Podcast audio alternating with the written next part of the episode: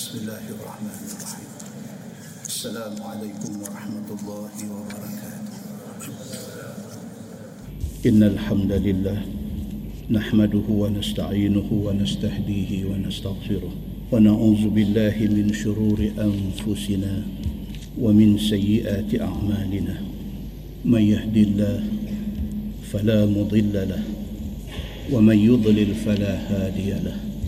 أشهد أن لا إله إلا الله وحده لا شريك له. بسم الله الرحمن الرحيم. السلام عليكم ورحمة الله وبركاته. إن الحمد لله نحمده ونستعينه ونستهديه ونستغفره ونعوذ بالله من شرور أنفسنا ومن سيئات أعمالنا. من يهد الله فلا مضل له ومن يضلل فلا هادي له. أشهد أن لا إله إلا الله وحده لا شريك له. وأشهد أن محمدا عبده ورسوله. صلوات الله وسلامه عليه وعلى آله وصحبه أجمعين. أما بعد. أيها المؤمنون اتقوا الله.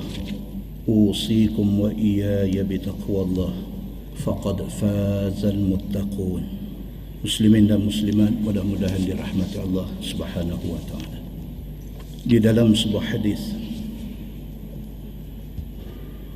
عن أبي الدرداء رضي الله عنه قال قال رسول الله صلى الله عليه وسلم يلقى على أهل النار الجوع فيعدلوا ما هم فيه من العذاب فيستغيثون فيغاثون بطعام من ضريع. لا يسمن ولا يغني من جوع. فيستغيثون بالطعام. فيغاثون بطعام ذي غصة. فيذكرون أنهم كانوا يجيزون الغصص في الدنيا بالشراب فيستغيثون بالشراب فيرفع إليهم الحميم بكلابيب الحديد. فإذا دنت من وجوههم شوت وجوههم. فإذا دخلت بطونهم قطعت ما في بطونهم. فيقولون ادعوا خزنة جهنم. فيقولون أولم تك تأتيكم رسولكم بالبينات؟ قالوا بلى. قالوا فادعوا. وما دعاء الكافرين إلا في ضلال. قال النبي صلى الله عليه وسلم فيقولون ادعوا مالك فيقولون يا مالك ليقضي علينا ربك. قال النبي صلى الله عليه وسلم فيجيبهم. إنكم ماكثون. قال الأعمش نبئت أن بين دعائهم وبين إجابة مالك إياهم ألف عام. قال النبي صلى الله عليه وسلم فيقولون ادعوا ربكم فلا أحد خير من ربكم. فيقولون ربنا غلبت علينا شقوتنا وكنا قوما ضالين. ربنا أخرجنا منها فإن عدنا فإنا ظالمون. قال النبي صلى الله عليه وسلم فيجيبهم اخسأوا فيها ولا تكلموا قال النبي صلى الله عليه وسلم فعند ذلك يئسوا من كل خير.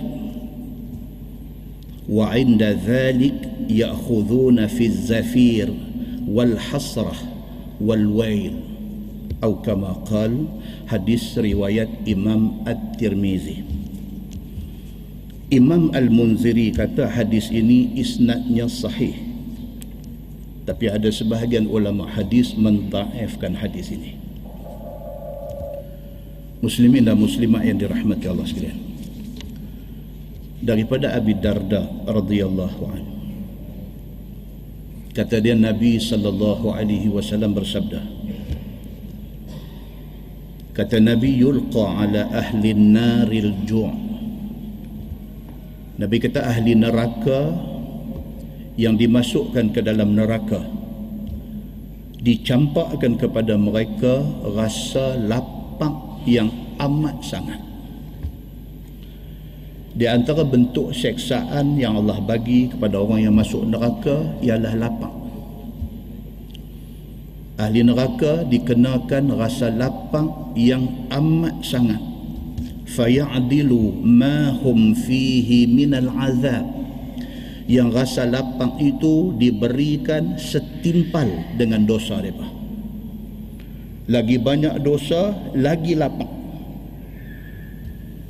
Allah Subhanahu wa taala timpakan azab dalam bentuk lapang yang amat sangat kepada penghuni neraka. Fayastaghithun maka mereka minta supaya diberi sesuatu untuk menghilangkan lapak mereka. Fayughathuna bi ta'amin min dari' maka diberikan kepada mereka sejenis makanan daripada pokok berduri. Depa lapang, depa tak boleh tahan lapang, depa minta tolong untuk nak menghilangkan lapang. Allah Subhanahu wa taala perintahkan supaya diberikan kepada depa ni ad-dari' satu jenis pokok yang hanya tumbuh di dalam neraka sudahlah pokok itu pokok neraka berduri pula. La yusminu wa la yughni min ju' yang pokok berduri ini apabila diberikan kepada satu-satu orang itu la yusminu. Tidak akan menyebabkan orang yang makan itu jadi gemuk. Yusmin. Orang lama tak jumpa kita. Bila dia jumpa dia kata ya ustaz anta samin. Dia kata ustaz dia kata awak ni gemuk sangat. Samin. Sin mim ya nun. Samin. Makna dia gemuk dia kata, ya akhi. Dia kata, kef anta? Anta samin. Hei, dia kata apa abang? Hang gemuk lah ni. Samin. Penghuni neraka apabila diletakkan mereka di dalam neraka, mereka di antara bentuk azab yang dikenakan ialah lapang. Dan apabila lapang, mereka minta supaya diberi sesuatu untuk hilang lapang. Maka Allah subhanahu wa ta'ala suruh diberikan kepada mereka ni dari'ah makanan daripada pokok berduri. Yang makanan itu apabila dimakan oleh penghuni neraka ini la yusminu tidak akan menyebabkan depa jadi gemuk wala yughni min ju' dan tidak boleh menyebabkan depa hilang rasa lapang. Fayastaghithuna bit-ta'am. Bila depa kena pokok berduri ini depa minta. Depa kata ya Allah bagilah dekat kami ta'am makanan betul.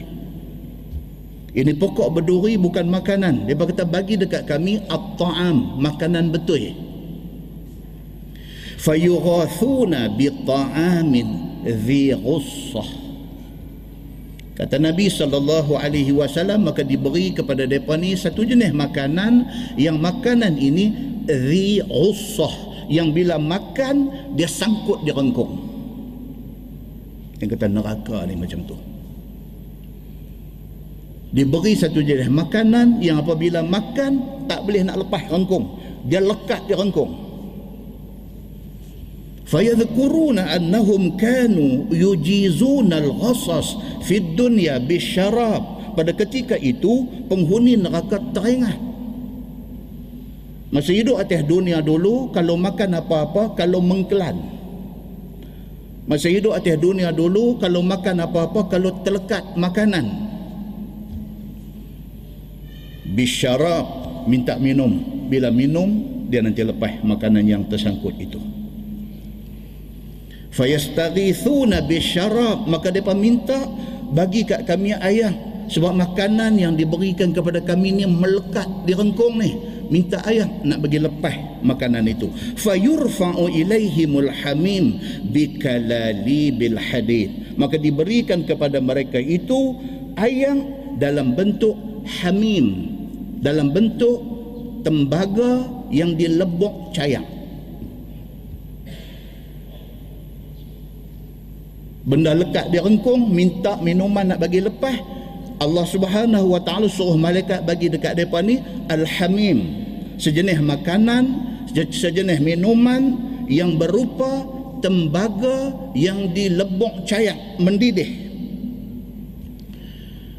Dan diberi pula bikalali bil hadid. Diberikan pula dengan pencangkok daripada besi. Kalalib ni ni ni. Orang duk jual lembu di market tu dia cakok paha lembu gantung di market tu. Hak cakok tu dipanggil kalalib. Benda yang seumpama itu duk ada di kiri kanan sirat yang kita nak kena lintas esok ni. Setiap orang daripada kita ni akan disuruh lintas sirat dan di kiri kanan sirat itu ada kalalid ada besi cakop ada orang lintas sekelip mata sudah sampai balik sana. Ada orang lintas macam orang berlari ada orang lintas berjalan ada orang lintas merangkak ada orang lintas mengesot ada orang lintas dalam keadaan berguling di atas sirat itu. Sambil duk bergerak nak lintas sirat sambil kalalid duk cakok. Sambil duk kena cakok sambil daging jatuh bergedebak di dalam neraka Allah subhanahu wa ta'ala. Keterangan ini sabit daripada hadis yang sahih. Maka orang yang masuk neraka itu apabila dia dahaga dia teringat atas dunia dulu kalau dahaga kalau lekat apa-apa benda di rengkung minta minuman. Maka diberi kepada dia minuman yang berupa hamim tembaga lebok cayang dan diberikan pula dengan kalalib dengan pencakok-pencakok yang dibuat daripada hadid daripada besi. Fa idza danat min wujuhihim syawat wujuhuhum. Ayam tu tak dan minum lagi baru mai dekat dengan muka hangus muka depa syawat ni roasted. Kambing roast roasted. Kambing grill bila buah hati api dia jadi hangus apabila dia minta ayam diberi ayam yang berupa hamim ayam tu pula dibagi dekat mereka dengan pencangkuk daripada besi belum sampai lagi dekat mereka sudah hangus isi muka فَإِذَا دَخَلَتْ بُطُونَهُمْ ayam tu bila masuk saja dalam perut penghuni neraka ini قَطَّعَتْ مَا فِي بُطُونِهِمْ terputus habis segala isi perut mereka itu. Segala usus segala apa benda yang ada dalam perut ni terputih-putih kerana panasnya hamim ini. Fayaqulun. Maka berkata ahli neraka sesama mereka. Ud'u khazanata jahannam. Lepas tu tolong sah panggil mai siapa dia? Bos yang menjaga neraka jahannam ini tak ada cerita ni duk sembang dengan petugas-petugas ni. Kami nak jumpa bos. Tolong pergi panggil saat mai kami nak jumpa, kami nak sembang dengan khazanata jahannam, dengan in charge neraka ini. Fayaqulun. Maka berkata ahli-ahli neraka sama-sama depa awalam taku ta'tikum rusulukum bil bayyinat dalam pada depa duk cakap-cakap ni penjaga neraka pakak mai kata dekat depa awalam taku ta'tikum rusulukum bil bayinat. Dulu masa hampa hidup atas dunia tak ada ke siapa-siapa yang menjadi utusan Allah. Mai duk terang dekat hampa tentang al bayinat tentang Quran dan hadis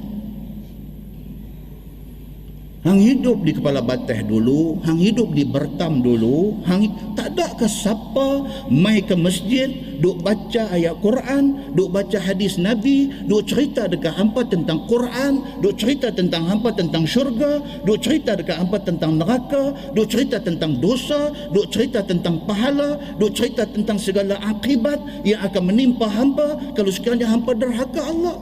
Awak semasa duduk di atas dunia dulu, tak ada ke siapa pernah pergi cerita ke hampa tentang benda ni. Mereka nak jumpa dengan khazanah jahannam dengan penjaga neraka.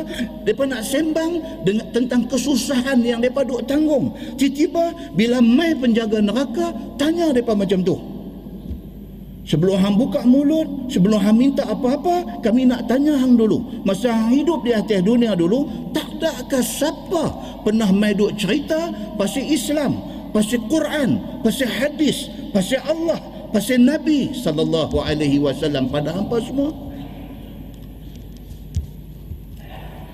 qalu bala jawab ahli neraka bahkan ada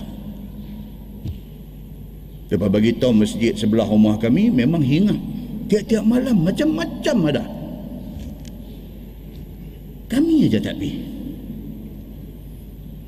Memang hari-hari ada orang mai duk baca ayat Quran, duk baca hadis Nabi, duk cerita pasal hal-hal akhirat dan sebagainya. Hari-hari ada. Qalu fad'u Maka kata malaikat yang menjaga neraka ni Fad'u Kalau macam tu Mintalah doa kepada Allah Aku hanya menjalankan tugas aku tak boleh tolong hamba. Bab hampa ni hanya Allah subhanahu wa ta'ala yang boleh settle. Fad'u mintalah doa kepada Allah subhanahu wa ta'ala. Wa ma du'aul kafirina illa fi dalal. Sedangkan sebenarnya kalau mati kapiang doa mereka sia-sia muslimin dan muslimat yang dirahmati Allah sekalian. Itu ayat Quran. Tuan-tuan balik rojok surah Ghafir ayat 50. Dalam hadis itu dia masuk ayat Quran. Qala Nabi sallallahu alaihi wasallam. Nabi bersabda, "Fayaqulun ahli neraka sama-sama dia bercakap, ud'u malikan." Dia teringat. Dia kata bos yang menjaga neraka ini ialah malaikat Malik. Dia berkata ud'u malikan. Tolong sat panggil malaikat Malik mai kami nak sembang dengan dia. Tolong sat panggil malaikat Malik. Kerana dia bos hampa semua kami nak bercakap dengan bos. Fayaqulun. Bila malaikat Malik mai ramai-ramai penghuni neraka kata dekat malaikat Malik dia kata ya Malik liyaqdi alaina rabbuk dia berkata, wahai Malik, tolong satu benda. Tolong habak dekat Tuhan kau, bagi kami mati buang senang. Tak boleh tahan dengan azab yang mereka kena di dalam neraka, mereka minta mati. Bila mai saja malaikat Malik, dia kata dekat malaikat Malik, dia kata wahai Malik, tolong habaq dekat Tuhan, bagi kami mati senang, kami tak mau hidup macam ni. Hidup apa macam ni? La yamutu fiha wa la yahya. Hidup dalam neraka ini tidak mati, tidak hidup.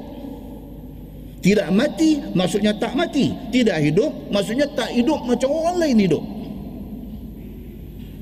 Wahai Malik, tolong habaq dekat Tuhan. Bagi kami mati buang senang. Qala Nabi sallallahu alaihi wasallam. Sabda Nabi sallallahu alaihi wasallam, fayujibuhum. Malaikat malik jawab kepada permintaan ahli neraka ni. Ahli neraka minta supaya kalau boleh tolong habak kat Tuhan bagi mati bang tutup cerita. Kami tak tahan dah dengan azab ni. Malaikat malik respon. Kata dia innakum makithun. Malaikat balik kata no hampa akan tetap di neraka itu. Hampa tidak akan keluar dan keadaan hampa macam tu lah innakum makithun. Hampa macam tu lah qala al-a'mash nubbi'tu anna baina du'aihim wa baina ijabati malik iyahum alfa'am al-a'mash kata apa? Diberitahu kepada aku dikhabarkan kepada aku bahawa daripada hari mereka minta kepada malaikat malik suruh malaikat malik habak dekat Tuhan bagi mereka mati buang senang sehinggalah malaikat malik jawab permintaan mereka itu. Jarak masanya alfu am seribu tahun.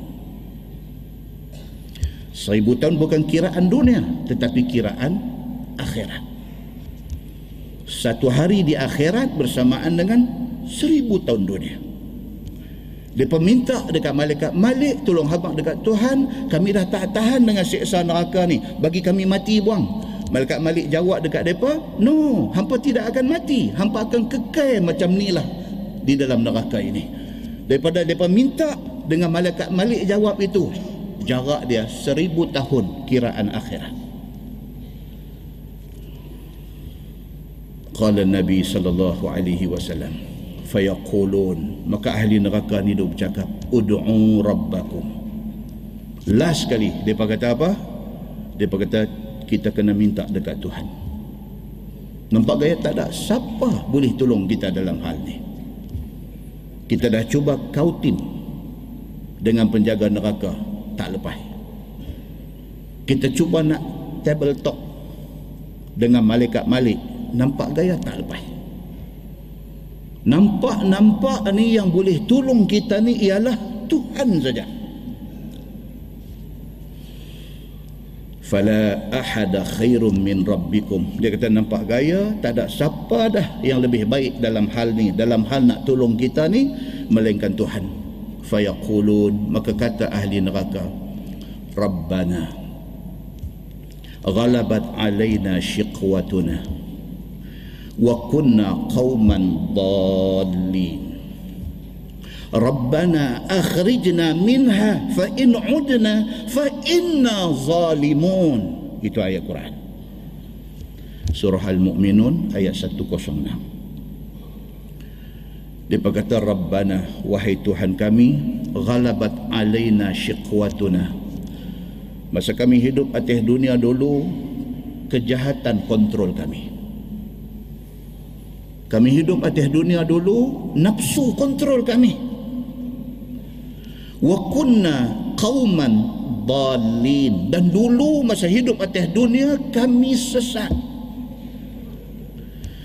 Rabbana dia berkata wahai Tuhan akhrijna minha tolong bagi kami keluar daripada neraka ni.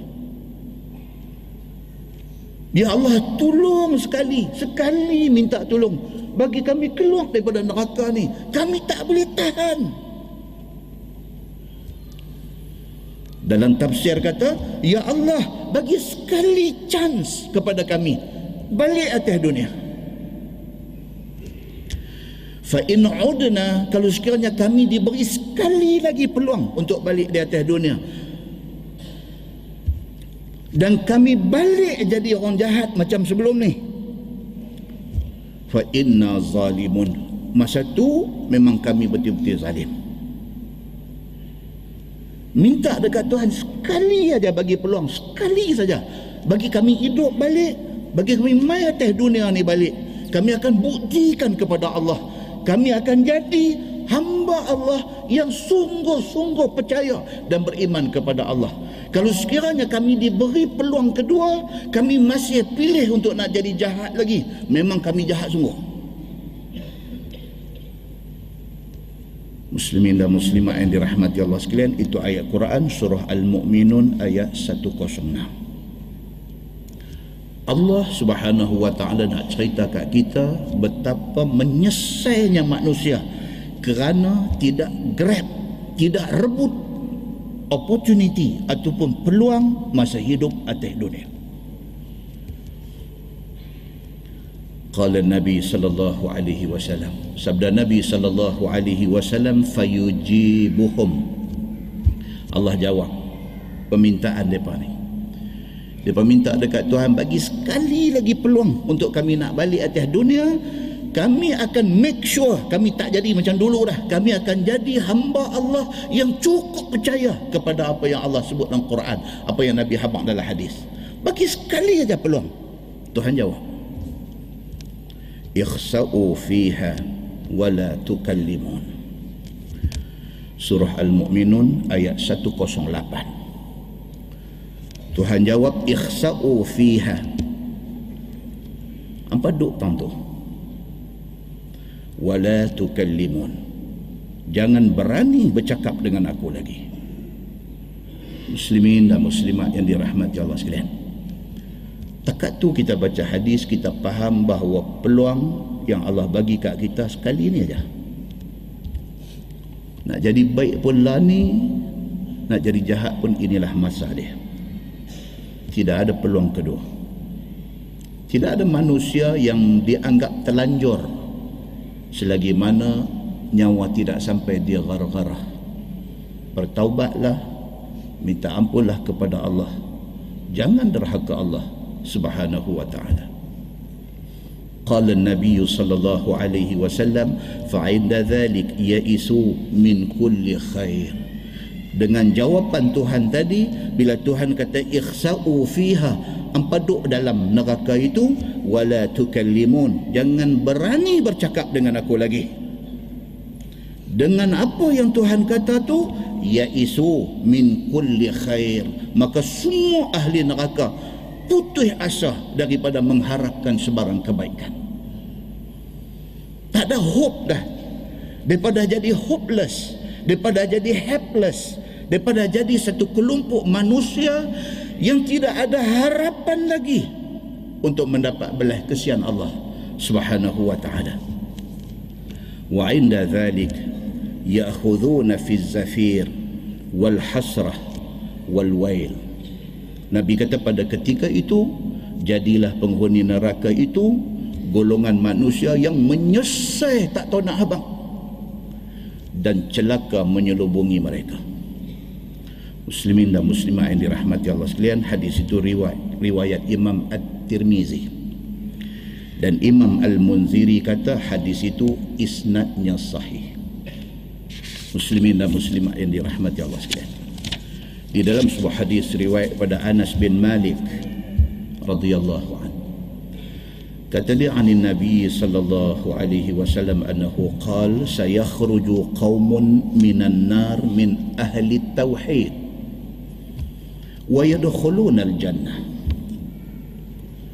Anas bin Malik radhiyallahu an dia kata Nabi sallallahu alaihi wasallam bersabda Nabi kata satu kaum daripada ahli neraka yang mereka ini masa atas dunia dulu orang Islam. Mereka ni ahli neraka tapi masa hidup dulu mereka orang Islam. Tapi orang Islam yang bermasalah Orang Islam yang buat dosa, orang Islam yang buat maksiat, orang Islam yang makan risuah, orang Islam yang buat zalim dekat orang. Depa orang Islam masa atas dunia dulu tapi orang Islam yang bermasalah. Depa masuk neraka. Bila cukup time mereka diazab sehingga selesai segala dosa mereka dengan Allah subhanahu wa ta'ala maka dikeluarkan mereka daripada neraka dibawa masuk ke dalam syurga. Pasal apa? pasal dia mati sebagai orang Islam. Banyak mana pun dosa dia selepas habis azab selesai segala dosa dia dibalas dengan azab dia akan pergi ke syurga. Pada ketika itu dalam surah Al-Hijr ayat 2 Allah berfirman rubama yawaddu alladhina kafaru law kanu muslimin. Pada ketika orang-orang Islam yang berdosa yang mati masuk neraka yang sudah diazab dia sehingga selesai dosa-dosa dia ketika depa ni dibawa keluar daripada neraka nak pergi ke syurga orang yang mati kafir yang duk ada di dalam neraka ni duk tengok orang-orang yang Islam yang dulu jahat tapi Islam duk duk keluar daripada neraka duk pergi ke syurga daripada satu puak kepada satu puak daripada satu kumpulan kepada satu kumpulan. Geng-geng yang mati kafir ni kata apa? Rubama yawaddul ladzina kafaru. Pada hari itu orang-orang kafir ni teringin sangat depa ni. Laukanu muslimin kalaulah dulu kita pun Islam juga alangkah baiknya jadi orang Islam ni walau dosa banyak mana pun satu hari ke syurga. Tapi mati kafir sampai bila-bila dalam neraka. Bila dia tengok orang-orang Islam duk keluar, duk masuk syurga, duk keluar daripada neraka masuk syurga. Satu kumpulan pada satu kumpulan, dia tak boleh tahan terkeluar di mulut depa yang akan kekal di neraka ni.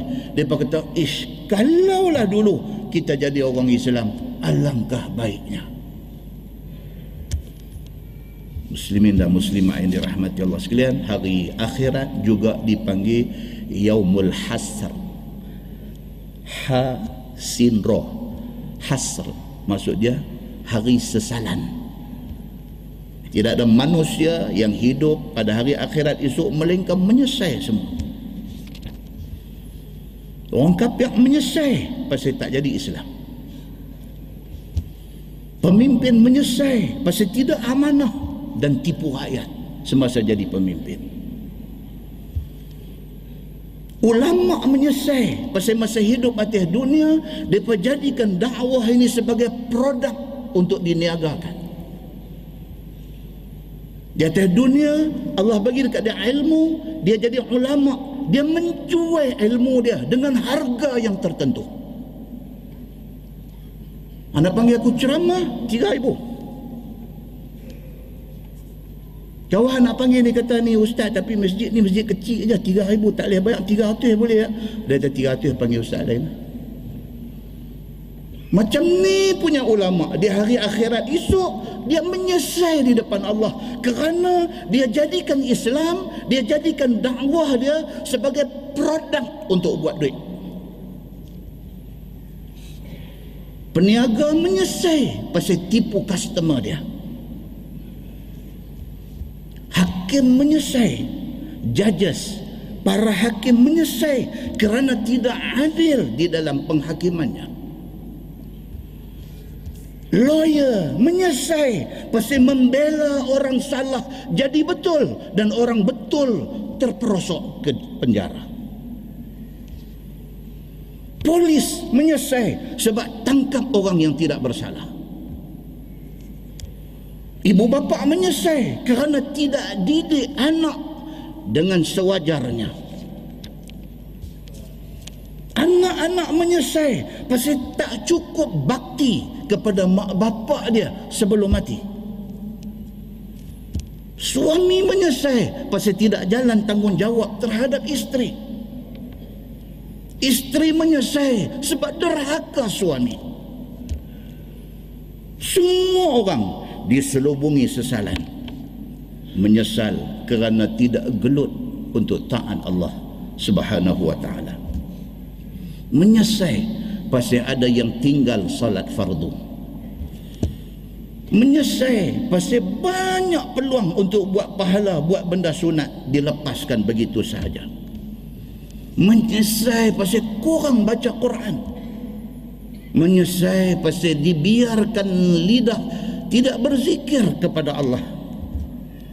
Menyesal kerana kurang sedekah menyesal kerana tidak beristighfar kepada Allah menyesal kerana kurang segala-galanya tuan-tuan saya pesan diri saya dan saya pesan dekat tuan-tuan semua kurangkanlah rasa sesalan itu dengan sedang segala kesilapan kita sebelum terlewat. Mudah-mudahan mukadimah itu memberi manfaat kepada kita insya-Allah. Kita menggunakan Bahrul Mazi jilid 21. Bahrul Mazi jilid 21 muka surat 84. Kita masuk satu subtopik. Dia kata salatul wusta itu sembahyang apa? yang kita dah gazet bulan sebelah hari tu ni.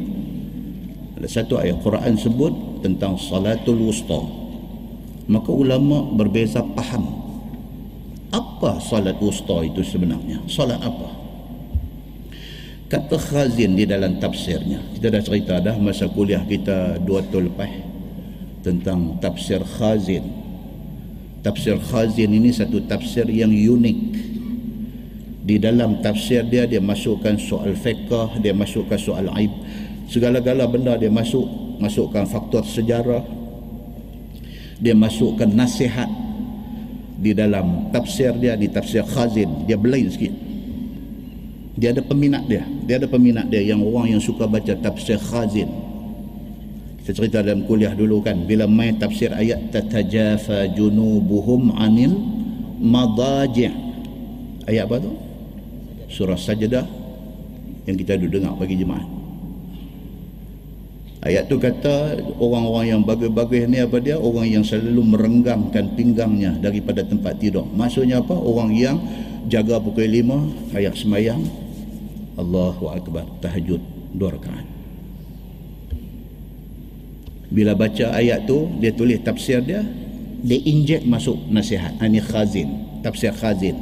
Dia masuk nasihat dalam tafsir dia dia seru kepada orang yang baca tafsir dia mailah kita cuba gagah-gagahkan diri kita bangkitlah malam untuk bertahajud unik dia ni cuma dalam tafsir khazin ini dia ada banyak juga unsur-unsur Israeliat unsur-unsur exaggeration.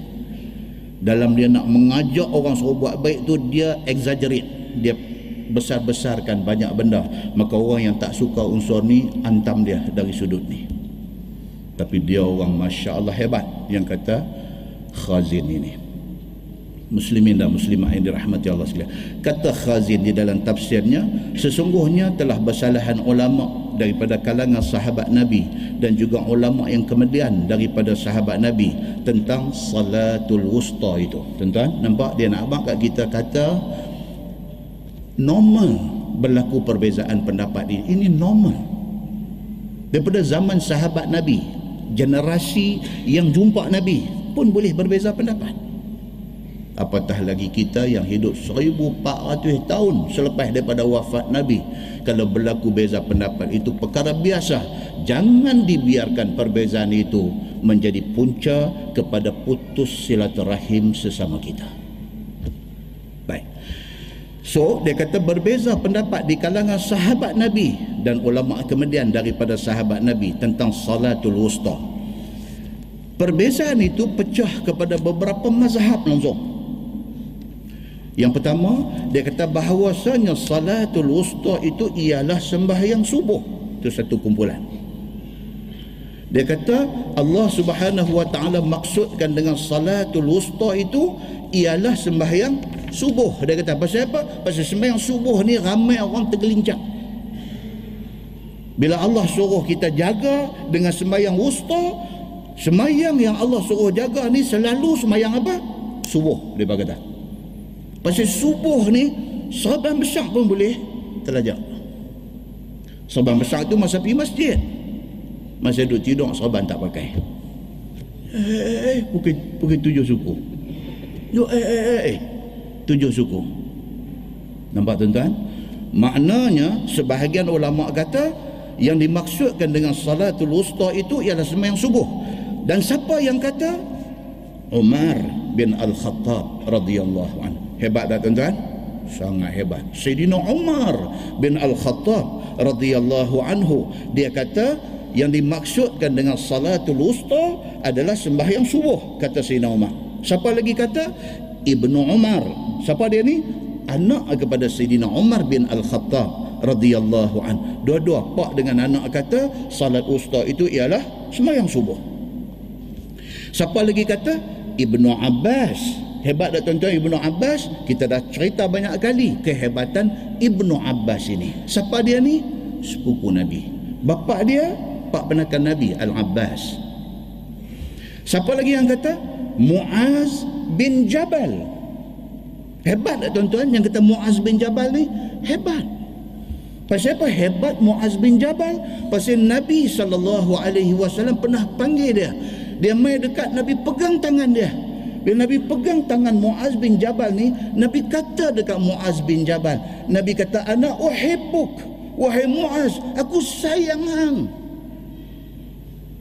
nak jadi satu orang yang Nabi panggil, yang Nabi pegang tangan, yang Nabi sebut di mulut. Nabi kata, Ana uhibbuk. Wahai Muaz, aku sayang kau. Hebat tak dia? Sangat hebat Muaz bin Jabal ni.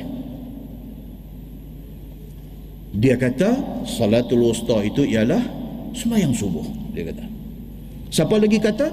Jabir, Atta, Ikrimah, Mujahid, Ar-Rabi' bin Anas. Ramai sahabat-sahabat Nabi yang lain yang mengatakan sembahyang wusta itu ialah sembahyang subuh. Dan dengan dia berkata Imam Mazhab iaitu Imam Malik dan juga Imam Syafi'i radhiyallahu anhum ajma'in. Imam Mazhab kita, Imam Syafi'i juga dia pegang yang ni. Dia kata salatul wusta yang dimaksudkan dalam Quran itu ialah sembahyang subuh. Imam Syafi'i pegang yang ni. Mazhab yang kedua. Mazhab yang kedua bahawasanya salatul wusta itu ialah sembahyang zuhur. Ini kumpulan kedua. Dia kata no bukan subuh. Sembahyang wusta yang dimaksudkan dalam ayat tu ialah sembahyang zuhur. Dan ialah qaul Zaid bin Thabit. Hebat tak tuan-tuan? Zaid bin Thabit hebat. Dia ni sahabat yang hebat dalam bidang apa tuan-tuan? Quran. Zaid bin Sabit di antara sahabat yang mendapat endorsement dapat pengiktirafan daripada Nabi sebagai orang yang faham Quran tapi Zaid bin Sabit kata apa dia kata salatul wusta itu ialah zuhur dia kata siapa lagi kata Usamah bin Zaid. Siapa Usamah bin Zaid? Anak Zaid bin Thabit. Baik, siapa lagi kata? Abu Sa'id Al-Khudri. Dan mereka ambil daripada riwayat Aisyah. Dan dengan dialah berkata Abdullah bin Shaddad. Dan sebagainya. Nampak? Hebat tak orang-orang yang kata semayang wusta itu semayang zuhur? Pun hebat. Mazhab ketiga. Bahawasanya salatul wusta itu ialah semayang asam. Dia kata. Dan ialah qaul Ali bin Abi Talib. Yang kata salatul wusta itu semayang asam siapa dia? Ali bin Abi Talib. Hebat tak tuan-tuan? Ali? Masya Allah. Tak tahu nak abang hebat dia. Sayang Nabi dekat dia ni banyak hadis menceritakan kasih Nabi kepada Ali bin Abi Talib satu orang bukan saja sepupu bahkan menantu Nabi sallallahu alaihi wasallam yang Nabi bagi kahwin dengan anak kesayangan dia Fatimah binti Rasulullah sallallahu alaihi wasallam. Yang wafat Nabi dia menguruskan jenazah Nabi sehinggalah ke pengkebumian Ali bin Abi Talib kata apa salatul usta itu ialah sembahyang asam dia kata Siapa lagi kata? Dia kata Ibnu Mas'ud. Hebat tak tuan-tuan? Bulan sebelah kita baca mukaddimah tentang Ibnu Mas'ud. Kita tahu hebatnya Ibn Mas'ud ini. Dan Abu Ayyub Al-Ansari. Hebat tak tuan-tuan? Masya Allah kita dah cerita dah kisah orang tua ni. Nabi hijrah dari Mekah mai ke Madinah unta Nabi berjalan pergi duduk depan rumah dia. Nabi tidur di rumah dia. Dia jaga makan minum Nabi selama Nabi duduk di rumah dia. Sehinggalah umur tua sangat dah dia masih lagi nak pergi berperang. Dan akhirnya dia mati di Istanbul. Dia kata sembahyang wusta itu sembahyang asam dia kata dan Abu Hurairah radhiyallahu anhu dan Ibn Umar dan Ibn Abbas dan Abi Sa'id Al-Khudri dan Aisyah radhiyallahu anhum ajma'in. Juga orang-orang hebat.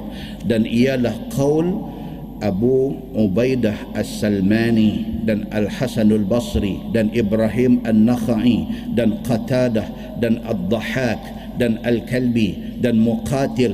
Dan dengan dialah berkata Abu Hanifah dan Imam Ahmad bin Hanbal dan nampak? Itu yang dikatakan khilaf. Dan lain-lain lagi. Dan telah berkata Al-Mawardi. Al-Mawardi ni mazhab apa? mazhab syafi'i. Dan berkata Imam Al-Mawardi daripada mazhab syafi'i. Inilah mazhab syafi'i. Dia kata Al-Mawardi ni dia mazhab Syafi'i. Dia kata salatul wusta itu ialah sembahyang asam dan dia kata inilah mazhab Imam Syafi'i. Eh, orang kata, bukankah Imam Syafi'i kata sembahyang salatul wusta itu sembahyang subuh? No, Imam Al-Mawardi kata, Imam Syafi'i kata salatul wusta itu ialah sembahyang asam, dia kata. Pasal apa? Inilah mazhab Syafi'i kerana sah hadis-hadis daripada Nabi sallallahu alaihi wasallam dan hanya saja telah dinaskan oleh Imam Syafi'i akan salatul wusta itu sembahyang subuh. Dia kata Al-Mawardi kata memang Imam Syafi'i kata salatul wusta itu sembahyang subuh. Kerana tidak sampai akan Imam Syafi'i akan hadis yang sahih pada masanya.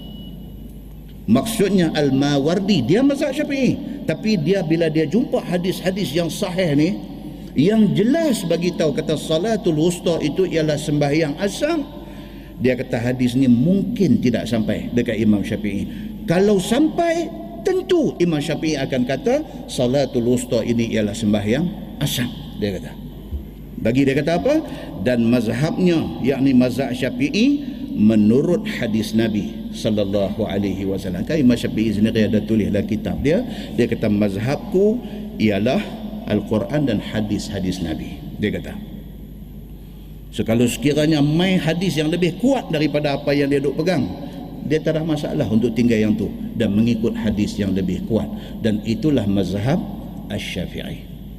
Muslimin dan muslimat yang dirahmati Allah sekalian. Kemudian dia main mazhab yang tak popular ni, mazhab yang keempat, dia kata salat wusta itu ialah sembahyang maghrib. Dia kata dan mengatakan dia oleh Qubaisah bin Zuaib dan bermula hujah mazhab ini bahawa maghrib itu datang ia antara cerah siang dan juga kelam malam. Dan juga bahawasanya ialah sembahyang lebih daripada dua kali ini. Semua tak kuat. Ini semua pendapat yang tak kuat. Mazhab kelima ada lagi. Yang kelima dia kata apa? Bahawasanya salatul wusta itu sembahyang isyak habislah ada lima waktu pakat tikam semua lah sampai mazhab kelima kata sembahyang isyak dan tiada dinakal akan dia daripada seorang pun daripada ahlus salaf. Daripada itu tak ada di kalangan ulama salaf yang setuju kata salat wusta ni semayang Aisyah. Tak ada.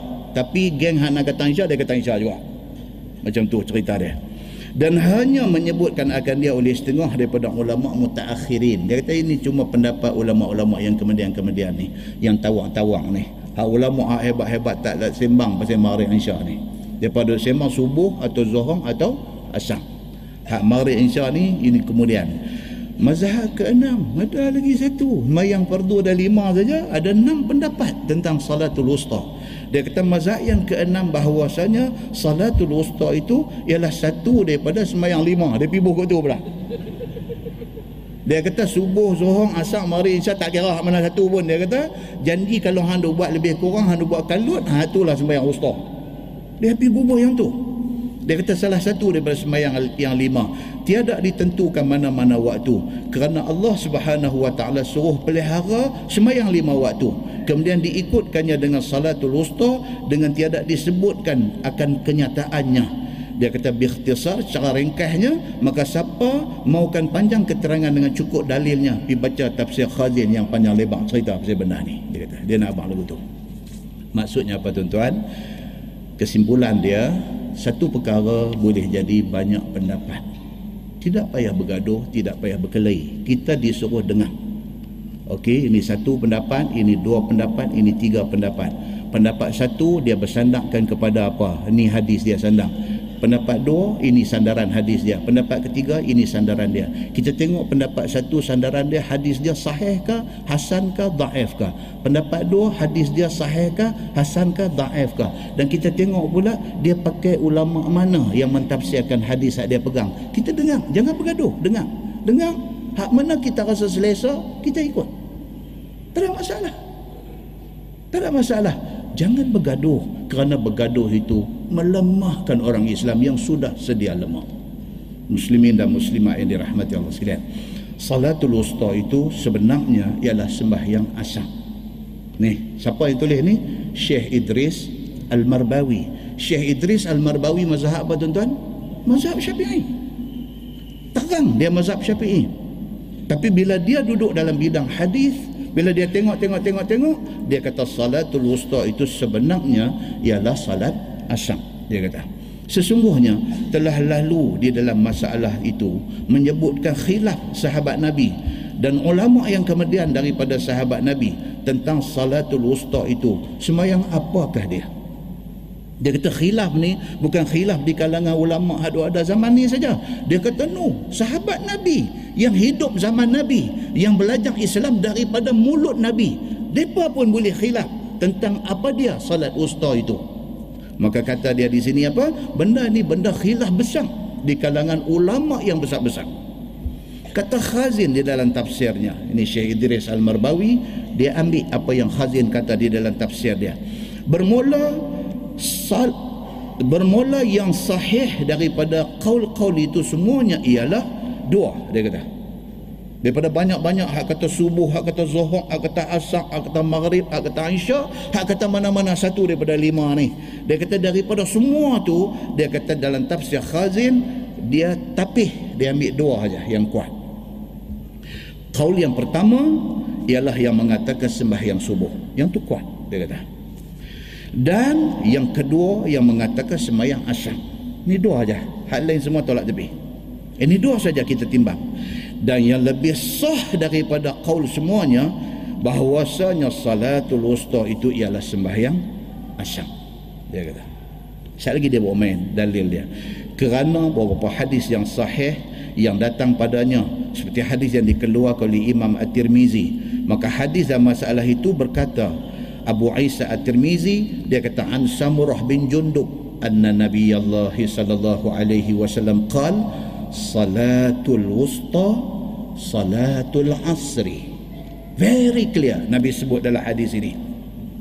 Diriwayatkan daripada satu sahabat Nabi sallallahu alaihi wasallam nama dia Samurah bin Jundub kata dia Nabi sallallahu alaihi wasallam bersabda Nabi kata bermula salatul wusta itu ialah sembahyang asyam Nabi sebut clear dan hadis itu hadis sahih. Yang inilah yang Imam Al-Mawardi kata apa tadi?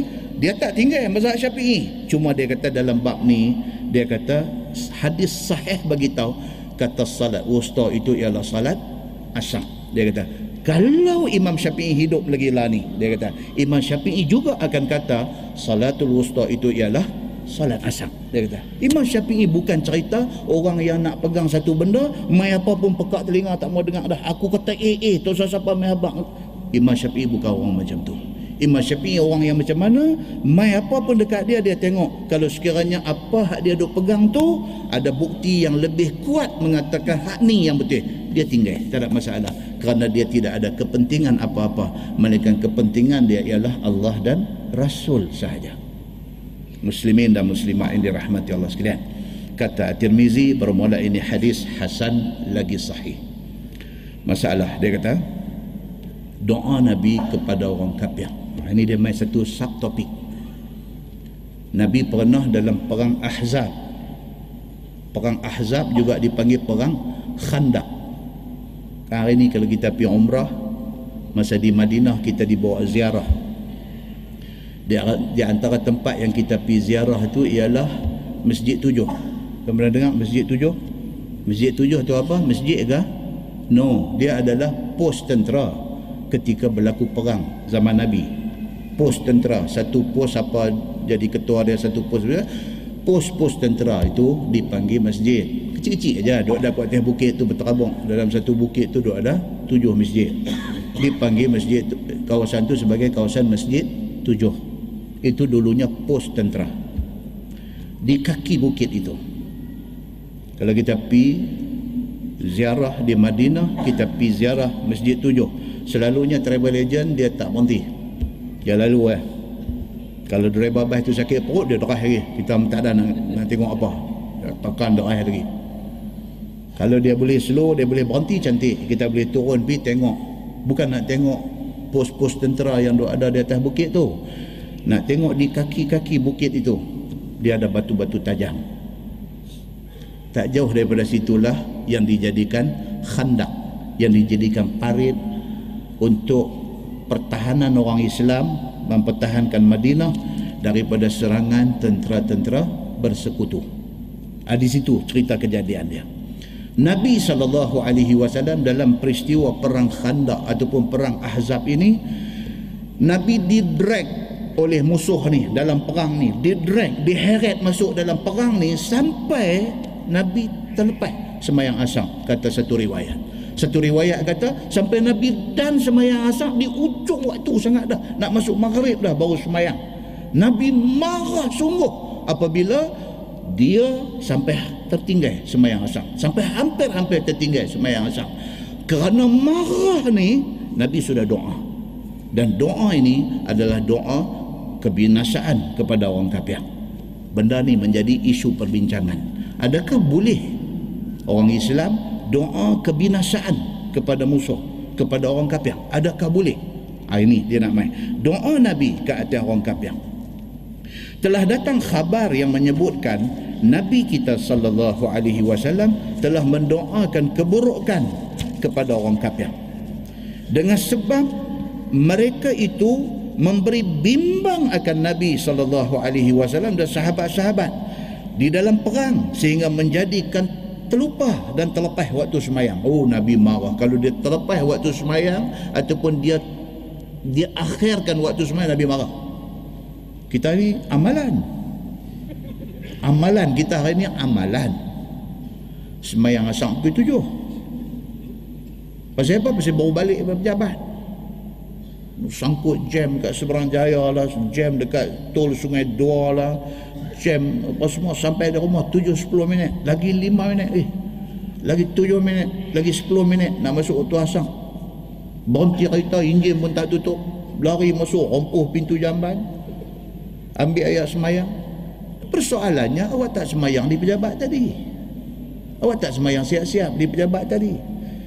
Pasal apa? Pasal amalan kita. Kita syok semayang ujung-ujung tu. Syok. Pasal kita peminat agama Hindustan. Hindustan dia ada hero ujung-ujung cerita bahawa hero menang. Jadi kita pun pergi jadi macam tu sama. Kita menyebabkan kita selalu jadi cuai dalam ibadat. So Nabi SAW dia marah kerana perang tu dia jadi terlepas semayang.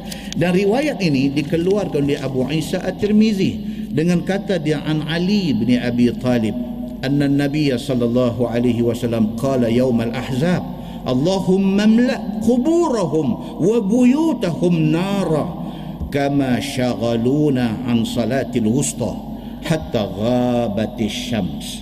Tu hadis dia. Maksud dia apa? Diriwayatkan daripada satu sahabat Nabi sallallahu alaihi wasallam yang juga sepupu dia. Siapa dia? Ali bin Abi Talib karamallahu wajhah. Bahwasanya Nabi sallallahu alaihi wasallam telah bersabda pada hari perang Ahzab iaitu pada hari perang Khandaq. Hari berlaku perang tu Nabi kata kerana ia mendoakan ke atas orang kafir yang memeranginya sepanjang hari sehingga luput semayang asam. Nabi terpeh asam Pasal mereka ni punya pasal Nabi terlepas semayang asam Nabi marah. Dan kira-kira makna doa Nabi itu ialah Nabi kata Allahumma Allahumma mla' kuburahum wa buyutahum nara. Ya Allah ya Tuhanku penuhilah kubur orang-orang kapiang ni dan rumah orang-orang kapiang ini dengan api. Nabi marah. Sehingga keluar di mulut Nabi doa supaya Allah Subhanahu wa taala bagi api dalam kubur mereka bagi api dalam rumah mereka. Nabi sebut macam tu. Sebagaimana mereka membinasakan hati Nabi memanaskan hati Nabi dengan menyebabkan Nabi bimbang akan sembahyang dia. Mereka menyebabkan Nabi jadi panas hati sehingga terlepas waktu sembahyang kerana mereka duk kacau Nabi dengan perang ni. Sehingga luput waktu sembahyang Nabi. Waktu sembahyang wusta Nabi. Dan sembahyang wusta dalam hadis itu ialah sembahyang asam. Sebab disebut dalam hadis itu hatta ghabatis syams.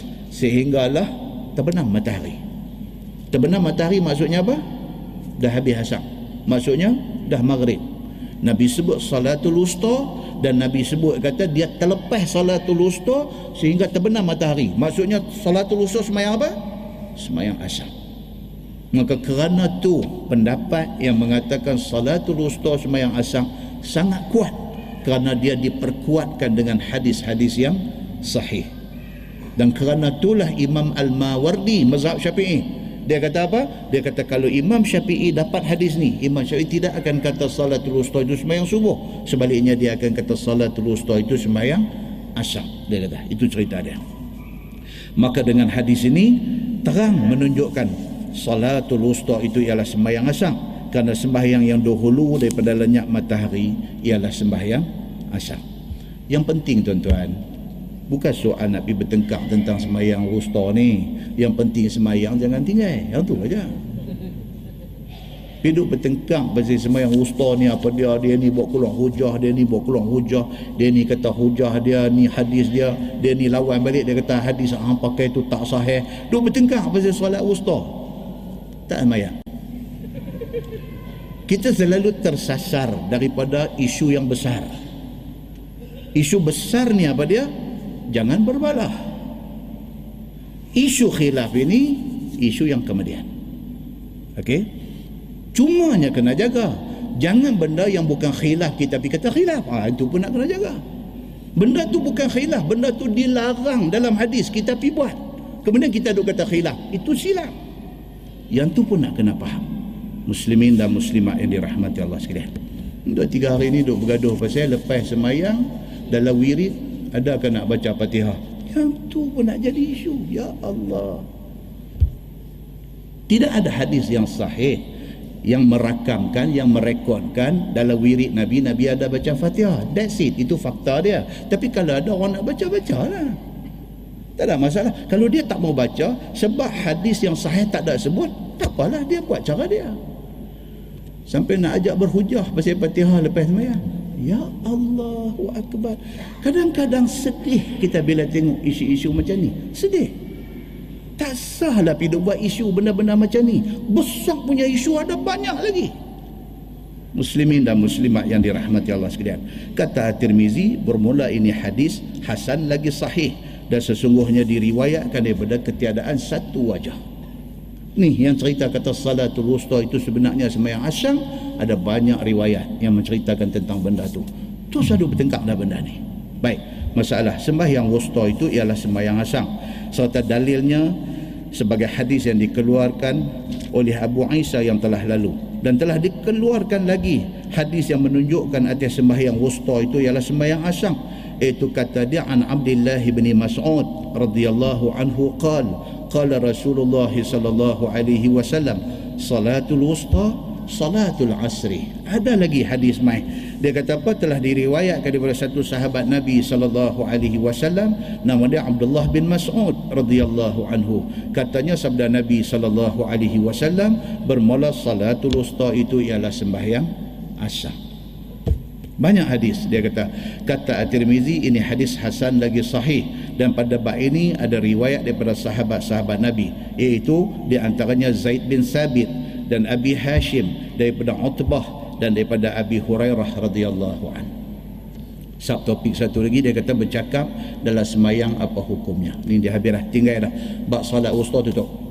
Dia main pula tajuk tengah duduk semayang. Boleh bercakap dah. Semayang Aku duduk tengok apa ke Abang ke kawan sebelah. Lipan duduk main mayang sebelah ni dia ni mata aku macam yang duk pejam. Yang kita ni duk celek duk nampak lipan barau dia duk lengkap mai. Terlalu ada orang tak lepas dia ni lagu duk buat lagu ni biar duk sedap semayang. Boleh tak boleh? Lipan lipan ataupun dia kata eh, ni Melayu lamia panun boleh tak boleh Sesungguhnya bercakap dan berkata-kata lain daripada Quran dan doa dan zikir dan sana. Sana itu puji-pujian. Di dalam semayang, maka ia itu membatalkan semayang. Very clear. Very clear. Itu daripada viral gambar. Satu ustaz mana akan jadi imam semayang. Aku macam mana ambil handphone tengok dulu tu. Lepas ambil gambar tu hantar atas. Kan?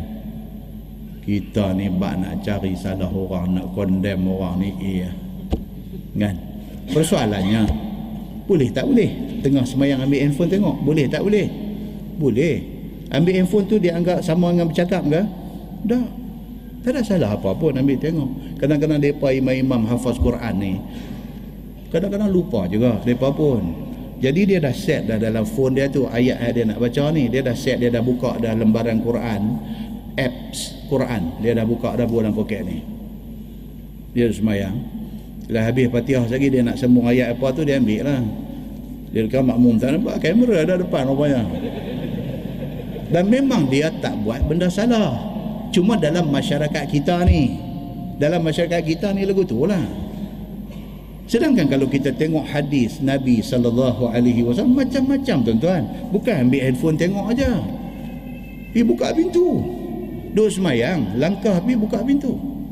Tak ada apa. Benda tu direkodkan dalam hadis. Apa tak sangat nak ambil handphone tengok ni tak ada apa pun, bukan isu. Tapi apabila benda tu diviralkan dalam masyarakat yang kurang ilmu. Isu ah. Isu ah. Telefon bunyi tengah semayang. Telefon bunyi. Dangdut. Ni yang kata haji ni janggut apa semua cantik ni. Siapa pi buat dajal dia tak tahu. Pi bubuh ringtone dangdut.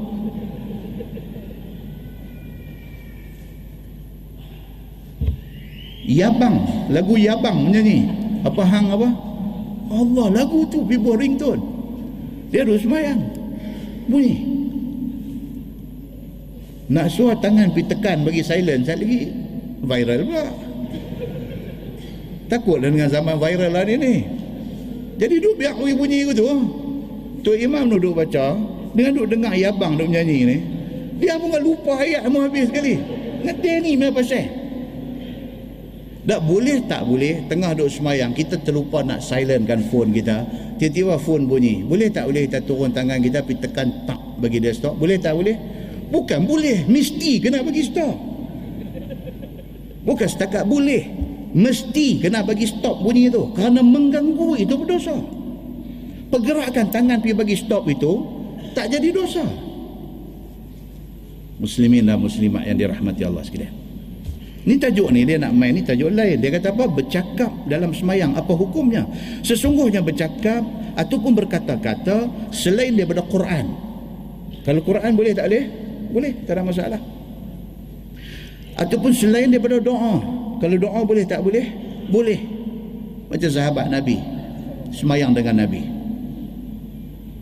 Nabi bangkit daripada rokok sambil Allahu liman hamidah makmum baca Rabbana lakal ham ataupun Rabbana walakal ham seorang lagi dia pergi bagi ekstra punya bila Nabi kata sami Allahu liman hamidah, dia bunyi di belakang, Rabbana walakal ham hamdan kathiran tayyiban mubarakan fi.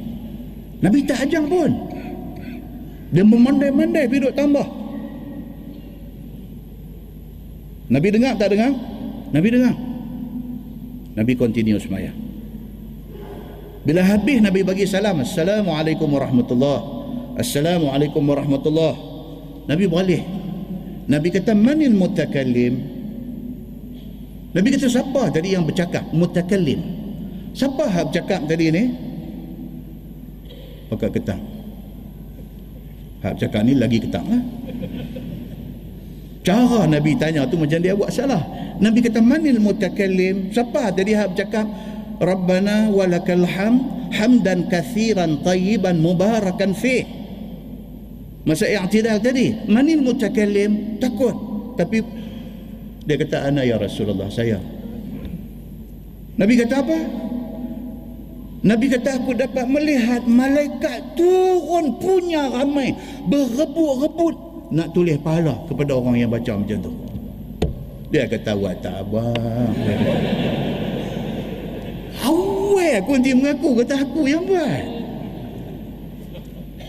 Macam tu. Baik, adakah hadis itu menjadi dalil kepada kita boleh suka-suka tambah yang tu yang ni dalam semayang kita? Tak boleh sebab zaman disyariatkan ibadat sudah berakhir.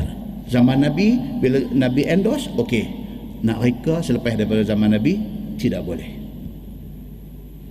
Dan itu yang berlaku pada masa tu. Tapi itu termasuk di dalam doa. Itu termasuk di dalam sana puji-pujian. Itu tidak apa, dia kata. Maka iaitu kalau sekiranya bercakap lain daripada benda-benda tu selain daripada Quran, selain daripada doa, selain daripada puji Allah membatalkan sembahyang.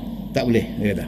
Bermula dalil yang menunjukkan atas yang demikian adalah hadis yang dikeluarkan oleh Imam At-Tirmizi. Kata dia an Zaid bin Arqam radhiyallahu anhu qal kunna natakallamu ala ahdi Rasulillah sallallahu alaihi wasallam fi salat. Diriwayat kepada satu sahabat Nabi sallallahu alaihi wasallam nama dia Zaid bin Arqam radhiyallahu anhu katanya adalah kami bersembang pada zaman Nabi sallallahu alaihi wasallam masih hidup dengan orang yang duk ada di sebelah waktu sembahyang zaman Nabi Nabi duk ada lagi. Nabi di imam depan belakang macam yang duk sembang. Ah main apa ni? Sembahyang ni duk sembahyang duk kiam. Main apa ni? Main naik motor. Macam-macam tak ada motor lah. Dia kata main biar kaki. Oh tak abang tak ada dia boleh tumpang. Macam ni punya duduk sembang di belakang tu rupa-rupanya kelakuan mereka bersembang itu tidak layak diperbuat di hadapan Tuhan yang sedang disembah. Daripada ingat aku tak apa. Zaman awal Islam zaman awal. Tadi nak kata lah bahawa ni satu sahabat di Kuala Lumpur. Teks saya. Dia kata ustaz minta maaf nak tanya satu soalan. Soalan ni nampak bodoh sikit dia kata. Tapi jadi tak saat ni dia kata. Tu nak saja nak tanya apa dia? Dia kata di masjid India bang untuk sembahyang asam. Mazhab Hanafi dia lepas bang tu dia lama masa baru dia sembahyang asam. Jadi geng hadu ada di masjid India ni depan ni mazhab Syafi'i. Eh, tunggu apa lambat ni? Dia pula ada kerja dia nak kena pergi claim apa semua. Ah kita semayang dulu. Ni geng ni ni. Kita semayang dulu. Okey nak semayang dulu daripada jemaah rasmi masjid ni. Apa nak semayang dulu? Dalam teks tu lah saya tak tahu betul tak betul tapi sahabat ni teks macam tu. Dia kata lepas tu tengok kawan ni dengan jubah nampak sorban pun nampak kejam elok tolak dia ini imam. Dia pun okey naik dia pergi penderah Fatihah dengan surah baca derah mayang asam. Nak jadi itu nak jadi jadi kawah ikut ni pakat duk tekapa-kapa lah. Tahu tekapa-kapa tak tahu macam mana. Tekapa-kapa Allah buat dia pergi penderah ni. Alhamdulillahi Rabbil Alamin. Eh dia buat macam tu. Eh dia baca ni. Asam lagu tengah duk kiam ni suat asam asam ni? Pasal eh? Jadi di belakang ni ada yang subhanallah, ada yang mufarakah semayang, ada yang apa. Jadi dia, dia, dia macam dia lah, dua rakaat mula dia baca dekat, dia bagi salam. Jadi dia kata itu insiden yang berlaku. Dia kata ni tiga hari lepas Hamid cerita. Soalan ni dia kata minta maaf lah ustaz nampak bodoh sikit dia kata tapi macam mana ya? Ya hujung macam mana ya? Saya kata sembahyang sah. Derah pelan ni dia tak membatalkan sembahyang, sembahyang sah tapi menyalahi sunnah. Dia buat emotikon gelak. Terima kasih ustaz. Dia kata begitu ya. Apa benda saya pun tak tahu. Tapi benda nak jadi ni, benda nak jadi. Kawan kadang dia dia dia duk pakai jubah pakai serban is okey. Tapi kawan lain lah pergi nampak dia kemas. Dia tolak dia, tolak tu yang masalah. Ada setengah ni bila tolak dia kata aku tak boleh. Eh pasal tak apa, pi pi haji, haji, mari pi haji. Aku tak boleh, dia kata. Lah haji pi ya, haji pi ya, haji tak boleh, kami lagi tak boleh. Dia kata tapi aku tak boleh, dia kata dia pun dah duk main ketang tolak juga dia naik eh?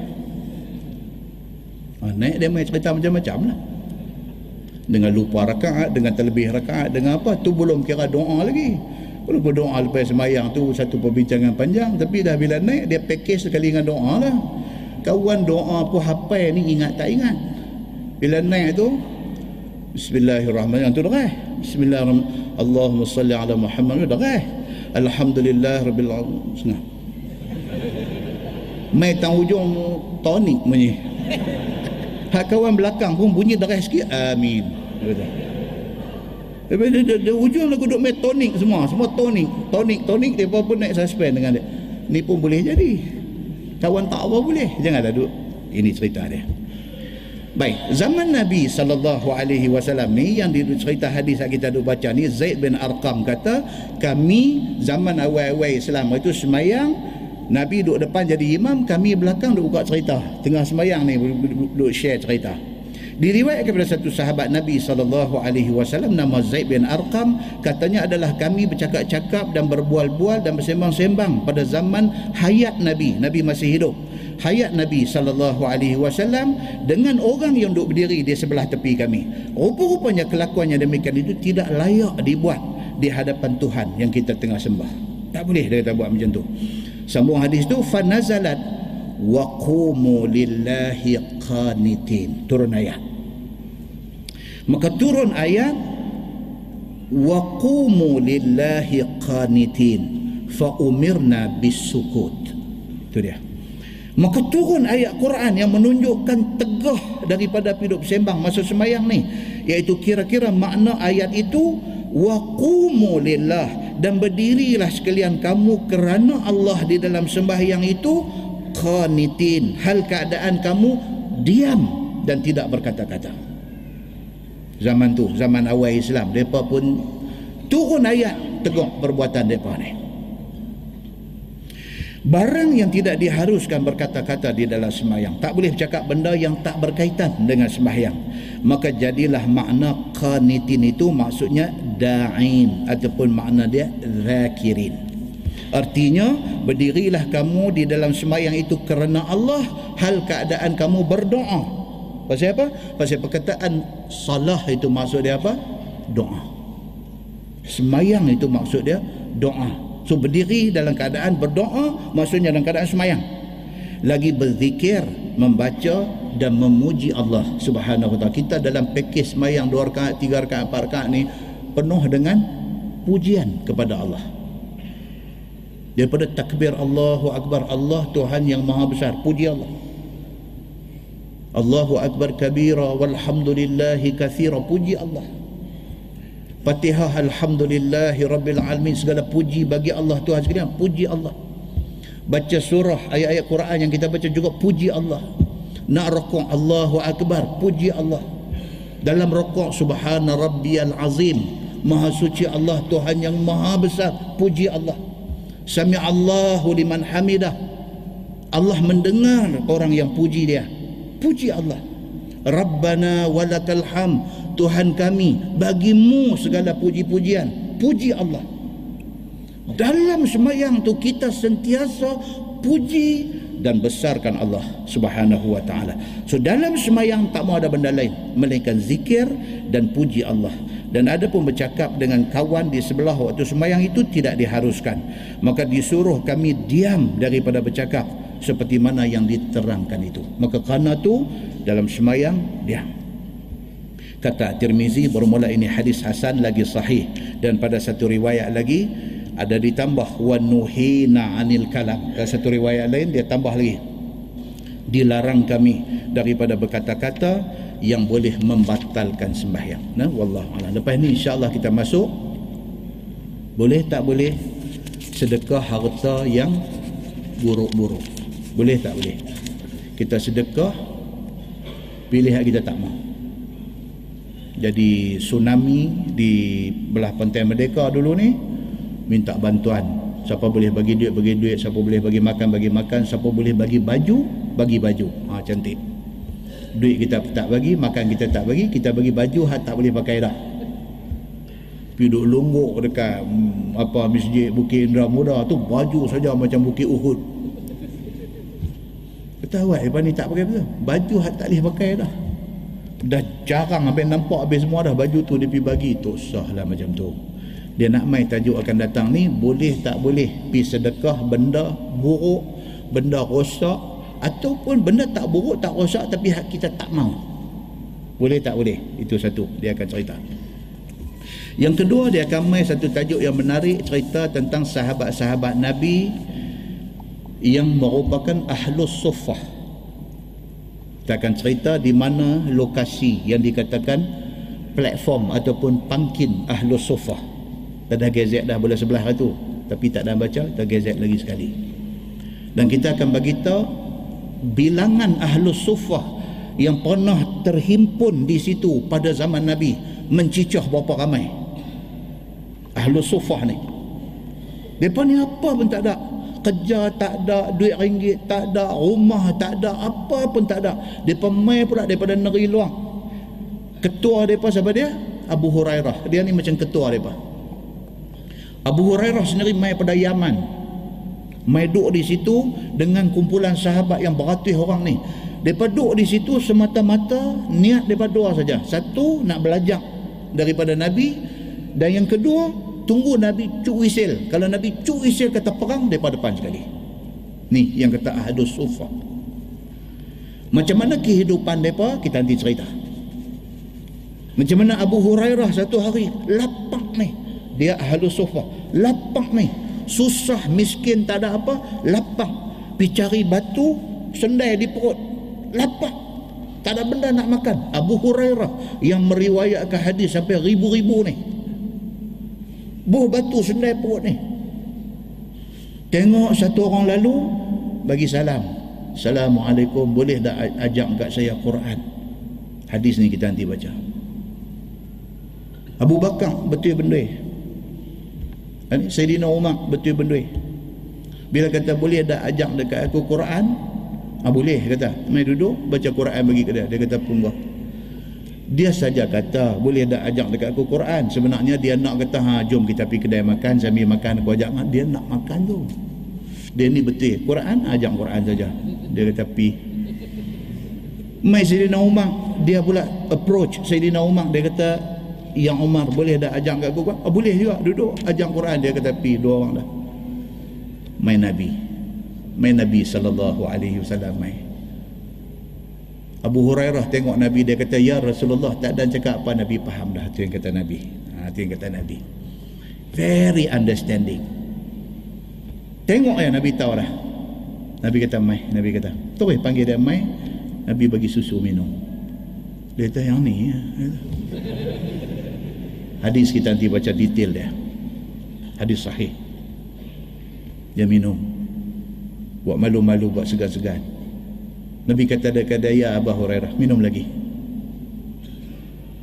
Tak apa tak apa tak apa tak apa minum lagi minum lagi. Nabi kata ya Abu Hurairah minum lagi. Tiga kali minum kenyang sungguh. Kenyang sungguh. Dia cerita benda tu dalam hadis. Dia kata macam mana lapangnya mereka kadang-kadang. Mereka ni hidup atas ihsan sahabat-sahabat lain. Ada hari ni kau ni mai panggil panggil mai mai mai 20 orang mai mai di rumah makan Esok kono pula panggil mai 30 orang mai di rumah makan. Esok pula ada orang mai hantar tapau bungkuih bagi depa makan. Lusa macam tu depa ni. Ada orang bawa mai tandan kurma gantung di tepi masjid kalau lapang pi makan. Macam tu yang kita kehidupan ahlus sufa. Kita nanti cerita depa ni. Di mana pot depa? Pot. Atau pot. Tempat titi depa. Mula kata titi. Apa boleh teks ustaz jom titi. Ha? Kata apa? Titi. Ha? Apa? Teh tarik. Titi. Teh tarik. Dia buat titi. Ustaz jom titi. Ada pot nak pergi duduk pakai duduk minum. Sahabat-sahabat ahlu sufah ni depa ada pot depa. Di mana pot depa? Dan selepas tak ada depa pot depa tu jadi apa? Kita akan cerita pula. Ada golongan yang kata tuan-tuan tengok cerita Piramli tiga Abdul. Tengok. Dia panggil Chief Kadam. Chief Kadam turun tangga dia baju bagi apa semua kan. Chief Kadam. Benda ni wujud di Masjid Nabawi di tempat Ahlu Sufa tu. Cerita Chief Kadam. insyaAllah bulan depan kita nanti baca. Ya, ni cerita ni yang kata Ahlu Sufah ni. Dia akan mai cerita tentang Ahlu Sufah siapa mereka ni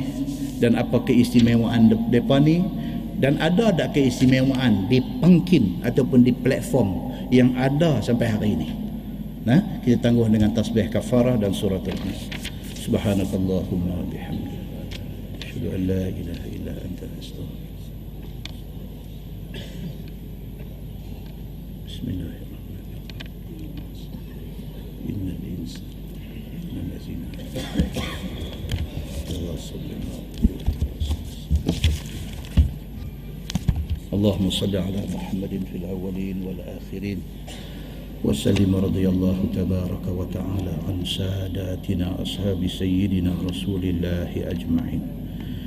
بسم الله الرحمن الرحيم. الحمد لله رب العالمين. حمدا يوافي نعمه ويكافئ مزيده. يا ربنا لك الحمد كما ينبغي لجلال وجهك الكريم وعظيم سلطانك. رضينا بالله ربا وبالإسلام دينا وبمحمد نبيا ورسولا. اللهم افتح علينا فتوح العارفين وارزقنا فهم النبيين بجاه خاتم المرسلين. اللهم فقهنا في الدين وعلمنا